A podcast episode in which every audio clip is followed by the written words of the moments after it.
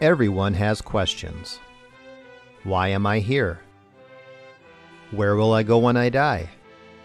Is there really truth?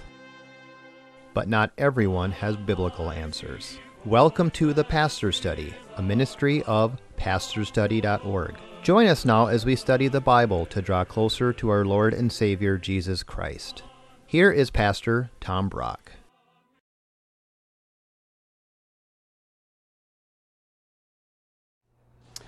Welcome to The Pastor Study. I recently went to the hospital and had total shoulder replacement surgery, and the Lord retaught me and taught me some lessons about suffering that I want to share with you today. So, C.S. Lewis said this, quote, "Pain insists upon being attended to. God whispers to us in our pleasure. He speaks in our conscience, but shouts in our pain. It is God's megaphone to rouse a deaf world." In other words, pain can be God's way of getting our attention. I've only seen once on the front page of the Star Tribune, our liberal Minneapolis newspaper, I've only once seen a picture on the front page of people on their knees in church. And you know when it was? The day after 9/11. Pain has a way of getting our attention. I have visited a lot of people in a lot of hospitals, and there's an old saying that I know is true, quote, "Some people only look up when they're lying on their back." So, we learn a lot through suffering. God said to the Apostle Paul in 2 Corinthians 12, "Paul, my power is made perfect in your weakness." In other words, our pain and sufferings can be used for the glory of God. So let's learn about lessons from pain and suffering. Let's pray first. Father, we pray for people watching this show now, some of whom are in physical pain, some are in mental pain, spiritual pain, some have painful marriages or have gone through a painful divorce or have difficult relationships with their family. Lord, whatever kind of pain people are going through right now, Holy Spirit, come and speak to us and teach us what you want to teach us through our pain. We ask this in Jesus' name. Amen. Lesson number 1 from surgery, don't neglect James chapter 5. It says in James chapter 5 verse 14, "Is anyone among you sick? Let him call for the elders of the church, and let them anoint him with oil in the name of the Lord. And the prayer of faith will save the sick man, and the Lord will raise him up. And if he has committed sins, the Lord will forgive him." So, the anointing with oil. Now, this shoulder has been hurting for 2 years. I got the anointing with oil 4 times from the elders. But because the pain persisted, I finally got the operation. But listen, hear this. Before you pay thousands of dollars to a doctor, do James chapter 5 and pick up the phone and say, "Pastor, can I get the elders to anoint me with oil and pray for me?" I can testify, I've seen God do miracles through the anointing with oil. Here's a dear pastor's wife. She had tumors all over her lungs. It was pretty much over for her. She comes to the elders of the church. We anointed her with oil. We laid hands on her and prayed for healing. She goes back to the doctor, had another x-ray, and the doctor said, "I don't know what happened. They're all gone." And she lived for years after that. So if you need it, call for the elders of your church, call the pastor and say, "Can I get the anointing with oil?" Now the sad thing is, this is not on the radar screen for a lot of churches. If you ask the pastor, "Can I get the anointing with oil?" sometimes you get the answer, "What's that?" Well, listen, it needs to be on your radar screen. James chapter 5, verse 14.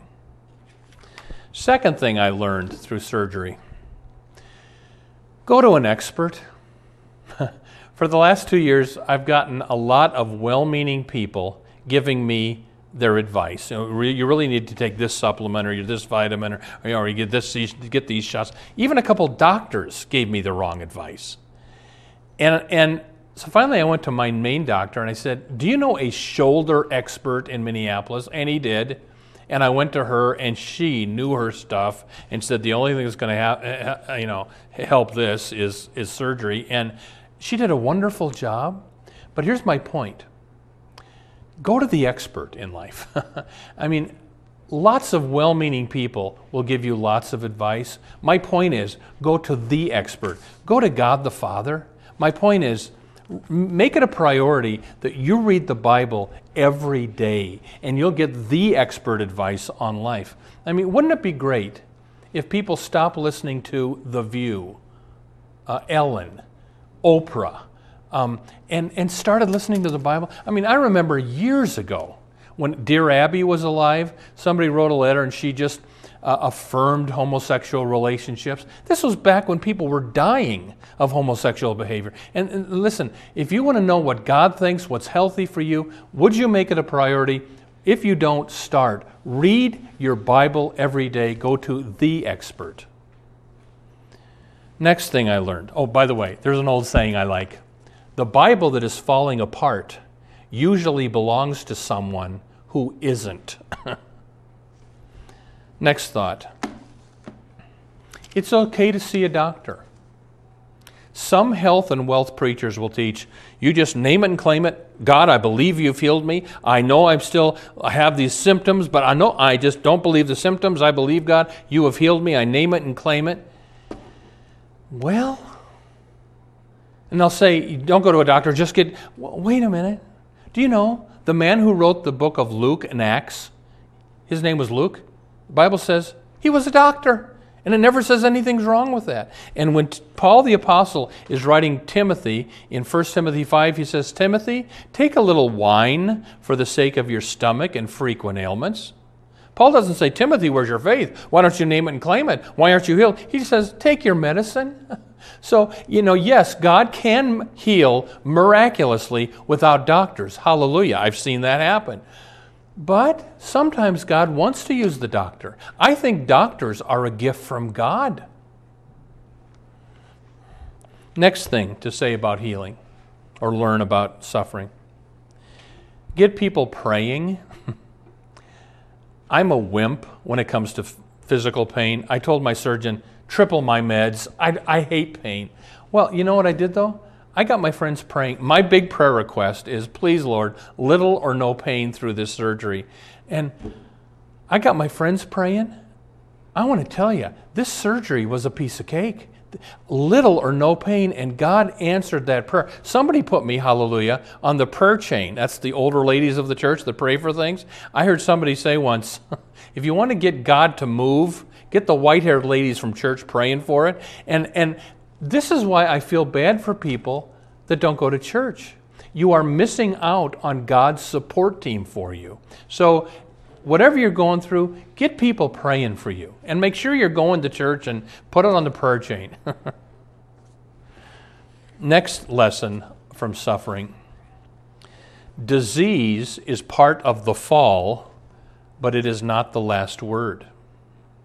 When Adam and Eve fell in the garden, they brought death and destruction and disease on the whole planet. But then God sent Jesus down to earth to undo what Adam did to us. One of my favorite passages of Scripture, this is from Romans chapter 5 about Jesus versus Adam. Listen to this. Romans chapter 5, verse 12. Therefore, just as through one man, Adam, sin entered into the world, and death through sin, and so death spread to all men because all sinned. Verse 15. But the free gift, our salvation, is not like the trespass. For if by the transgression of the one, Adam, the many died, much more did the grace of God and the gift of grace of the one man, Jesus Christ, abound to many. Verse 17. For if by the transgression of the one, Adam, death reigned through the one, much more those who receive the abundance of grace and of the gift of righteousness will reign in life through the one, Jesus Christ. So then, as through one transgression, Adam's, there resulted condemnation to all men, even so through one act of righteousness, the cross, there is resulting justification of life to all men. For as through one man, Adam, disobedience was, and many were made sinners, even through the obedience of the one Jesus, the many will be made righteous. And God's law came in to increase the trespass. But where sin increased, grace abounded all the more, that as sin reigned in death, more, even so now, much more, grace might reign through righteousness to eternal life through Jesus Christ our Lord. In other words, Adam got us all damned, but Jesus got us all saved. Jesus came to undo what Adam did. So even though there's pain and suffering in the world, it's not the last word. If you know Christ, he's undone all that for us, which is why I say to a Christian who's going into surgery, even if the worst happens to you, the best happens to you. Again, C.S. Lewis said, God shouts to us in our sufferings. This is why I love to do funerals. I'd much rather do a funeral than a wedding. At weddings, people are, thinking about the cake or whatever's coming up, but at a funeral, when there's a corpse in front of everybody, you got their attention. I think it's the best time to preach the gospel. When I preach at a funeral, I always ask this question, and I'm going to close the sermon today by asking you this question. And here's the question. If today was not Uncle Joe's funeral, but your funeral, do you know where you would be spending eternity? Do you know where you're going to spend eternity? That's the big question. A week ago Sunday, I drive to my church. I'm a member of a biblical, evangelical, conservative Missouri Synod Lutheran church. I go there, and 8 o'clock in the morning, the church was closed because of a storm. So I turn my car around. I'm heading back home. The liberal ELCA Lutheran church down the street is open. So I thought, okay, I'll go to church there. Well, first of all, it's normal now in the ELCA Lutheran Church that they de-sex the God language, that they get rid of masculine pronouns for God. And then came the Apostles' Creed, and they've deleted hell. They don't mention hell anymore in the Apostles' Creed in the ELCA. But then the preacher got up, and he preached on Romans chapter 10, verse 9, if you confess with your lips that Jesus is Lord, and believe in your heart that God raised him from the dead, you will be saved. And then the preacher said, well, what does that verse mean? Does that verse mean that if you don't confess Christ, and if you don't believe in him, that you won't be saved? And the pastor said, not necessarily. And I'm going, ay, chihuahua. Let me preach what he should have preached right now. How can you make sure you spend eternity in the right place? If you confess with your lips that Jesus is Lord, you're willing to be public about your faith, and you believe in your heart. You know you're a sinner, you believe in your heart, Jesus died on the cross and rose from the dead, you will be saved. But if you don't believe in Christ, you won't be saved. Hear this. We're all going to have a funeral. We're all going to get caught by something before we leave this planet. Do you know for sure where you're going to spend eternity? If you confess with your lips that Jesus is Lord and believe in your heart that God raised from the dead, Jesus from the dead, you will spend eternity in the right place. So let's review this. Here's what I learned from suffering. Number 1, don't neglect James chapter 5. Get the anointing with oil. Number 2, go to an expert. Read your Bible every day. Number 3, get people praying for you. If you don't go to church, find a good church. Start going regularly and get people praying for you. And then number 4, the last thing, yes, disease is the result of the fall, but Jesus undid to us what Adam did to us. Amen. Welcome to the question and answer part of our show. You normally see Jackie sitting here, but Jackie had an accident, and she's got bruises and scrapes, and so she's recuperating. She should be fine, but pray for Jackie if you would. And so today I'm going to ask me the questions. A question that just came in was this one. Can a person accept Christ, live like the devil, and still go to heaven when they die? And my answer to that is no. Now, follow this. We don't get to heaven by being good, by anything we do. We only get to heaven by Christ on the cross, the grace of God. So we're saved by grace alone, true. But grace never is alone. Grace always changes your life. You won't be perfect. We'll still sin as Christians, but you won't live in it. And when you do sin, you repent. So if somebody's living in impenitent sin and saying they're a Christian, they haven't experienced the grace of God, they're not a Christian. All right, we talked in the sermon today about suffering and sickness, and so here's some more questions. Some Christians believe that God does not cause suffering, the devil causes all suffering. Is that true? No. In Exodus chapter 4, Moses is before the burning bush, and God says to Moses, "Who makes man deaf, dumb, seeing, or blind? Is it not I, the Lord?" And that's Old Testament. Well, yeah, that's Old Testament. Well, it's in the New Testament too. In the book of Acts, when King Herod sins, it doesn't say that the devil struck King Herod. It says the angel of the Lord struck King Herod, and he was eaten by worms. Now, how do we put this together, though? Because there are a couple places where it talks about the devil causing suffering. Remember the lady that was bent over for 18 years? Jesus healed her, and Jesus said, Satan bound this woman for 18 years, and then Jesus set him free. And then in Acts chapter 10, it says, Jesus went about healing people oppressed by the devil. So is the devil causing suffering, or is God causing suffering? Well, one way to put it together is the first three chapters of Job. You remember how the devil hit Job with all of these diseases and took his children and got his house. But Satan always had to go through to the throne of God to get permission from God before he could touch Job. And did Job say, Satan gave and Satan took away? No. Job said, the Lord gave and the Lord has taken away. In other words, Satan is on a leash. He can do so much to you, but then God jerks the leash back and he doesn't allow any further. So ultimately, yes, God can cause suffering. Satan has a hand in it too, but God is the one who God is running the universe, not the devil.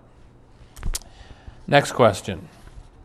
If I am sick, does that mean God is punishing me? Well, let's say that I go out and get real drunk tonight, and tomorrow morning I have a hangover. Or let's say I go out and I'm sexually promiscuous, and I end up with herpes. Sometimes there is a connection between our suffering and our sin, but not always. If you know the story, John chapter 9, the disciples say, Jesus, who sinned, this man or his parents, that he was born blind? And Jesus said, nobody sinned, not the man nor his parents. This blindness was for the glory of God, and then Jesus heals him. So sometimes when you're sick, God is dealing with maybe a sin in your life, but not always. Sometimes it's just part of living in a fallen universe, and you don't have the flu because you did something wrong. This is just part of living in the fallen world. Next question. Can I claim by faith that God will heal me? Ultimately, you can. Ultimately, in heaven, there's no disease, no cancer. So ultimately, God will always heal a believer. But I'll tell you the teaching you get up by a lot of TV preachers that I reject. You know, years ago, somebody said, would you go visit my friend? She's dying in the hospital. So I went to the hospital. Here's this older lady all crumpled up in pain. She went to a Pentecostal church, and not all Pentecostals believe this, but her church did. And her church was teaching her, no, you don't have cancer. You are healed. Yes, you have these symptoms, but don't believe the symptoms. God has healed you. And so this lady who's near death's door, no, pastor, I know God has healed me. I'm not going to die. And then she died. Well, do you have to go out of life that way? Can't you go out of life saying, if the Lord heals me, hallelujah. If he takes me home, hallelujah. I don't think you can claim for sure that God's going to heal your cancer. He might. But it says this in the Old Testament. And Elijah had faith. Now when Elisha was sick of the illness of which he was to die, Elisha died of a sickness. And nothing was wrong with Elisha's faith. If you know the stories, he raised people from the dead. So don't let people tell you that if you only had enough faith, you'd be healed. It doesn't always work that way. All right, next question related to it. Are some people not healed because of their unbelief? I think that's true too. This comes from Mark chapter 6. Quote, Jesus could do no mighty work there except that he laid hands on a few sick people and healed them, and he marveled because of their unbelief. There was a town that just had lots of unbelief, and Jesus didn't do much there because people wouldn't believe. You know, like I just preached about the anointing with oil, maybe some of you are sick and aren't healed because you don't have faith to go up and say, Pastor, would you anoint me with oil with the elders, and would you pray for me? I think there are people that would be healed if they follow James chapter 5, but they don't believe in it. So it can happen. Next question. What churches do practice the anointing with oil? Well, this is kind of all over board. I'm a Lutheran. There are Lutheran churches that do the anointing with oil. I was at a Lutheran church once, and they barely knew what that was. So there are a lot of them that don't. Same with Baptists, Presbyterians, Methodists, non-denominational churches. A lot of churches do this thing, and it doesn't matter on the denomination. It's just, is the pastor and the elders on top of this one? Next question. How should a church anoint with oil? Well, because James chapter 5 says, if anyone's sick, let him call for the elders, plural, to anoint with oil. I don't like anointing someone by myself alone. I like grabbing an elder, and what we do is we put a little olive oil on their forehead, and it can be any kind of oil. The Bible never says what kind of oil, but I put a little oil on their forehead in the sign of the cross. We lay hands on the person, and we pray for healing. That's as simple as it is. The church that I served for many years, every Sunday, we would say at the end of the service, if you need the anointing with oil and prayer, come on up after the service. The elders will be up here to pray for you. Next question. Can you get the anointing with oil more than once? When you read James chapter 5, it never says you can only do it once. So like I told you, for this shoulder that got replaced, I did it 4 times before I paid the money for the operation. Actually, I had good insurance. So, but you know, it never says you can only do it once, so there you go. Next. I have heard TV preachers say that if you send them money, you'll get healed, or you'll get more money back. Do you believe that? No. Now, I do believe what Jesus said, give and it will be given to you. You can't outgive God. You know, you be a generous giver, and you see what the Lord brings in. That's true. But these TV preachers that, you know, if you sow a seed to our ministry, if you send us money, your child will get off drugs, you'll be healed of your cancer, you'll get more money back. And you notice something about it? They don't tell you to sow your seed to your local church. They'll tell you to sow the seed to them, and some of them are driving Maseratis. So no, be careful who you give money to. Next question. I really believed God was going to heal my friend, but she died. Did I misread God?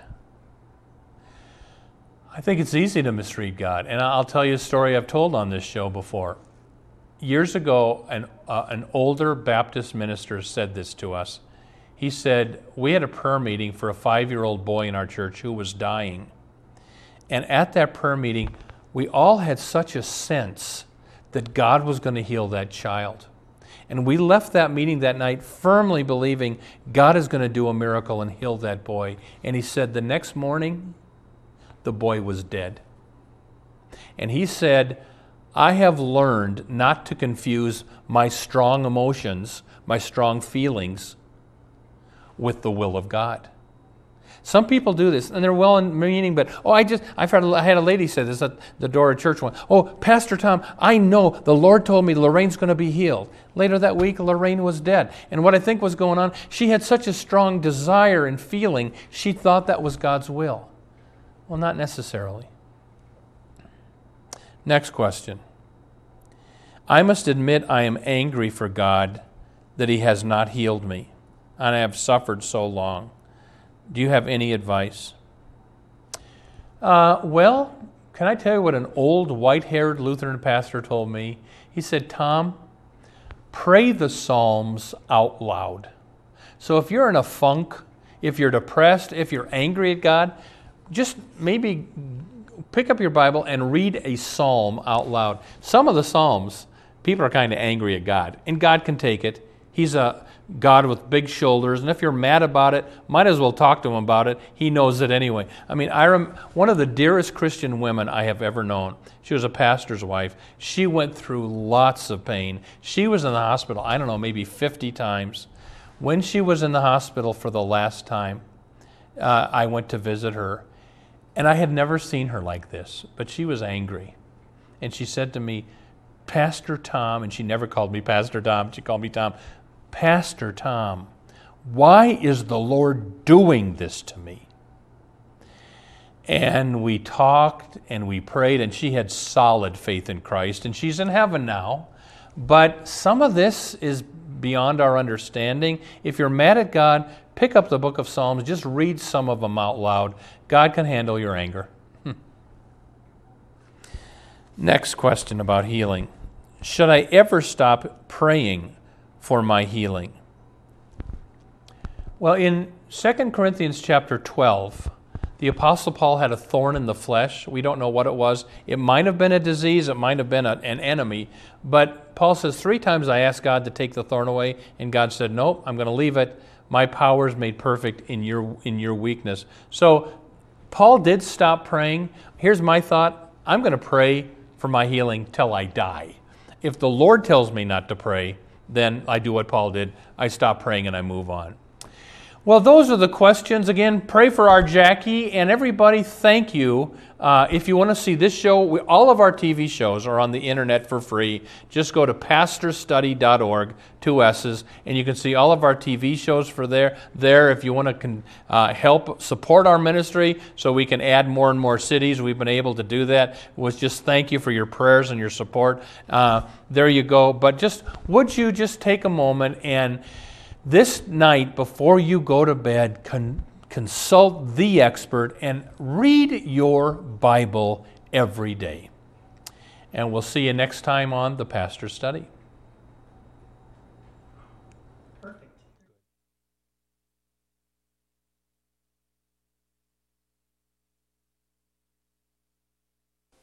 Thank you for watching The Pastor's Study. You can watch more of our programs at pastorstudy.org. We are on the air preaching the gospel of Christ because of our generous support of you, our viewers. Would you consider supporting our ministry? You may do so at pastorstudy.org. Or write The Pastor's Study, P.O. Box 41294, Minneapolis, Minnesota 55441. May the blessing of our one triune God, Father, Son, and Holy Spirit be with you today and always.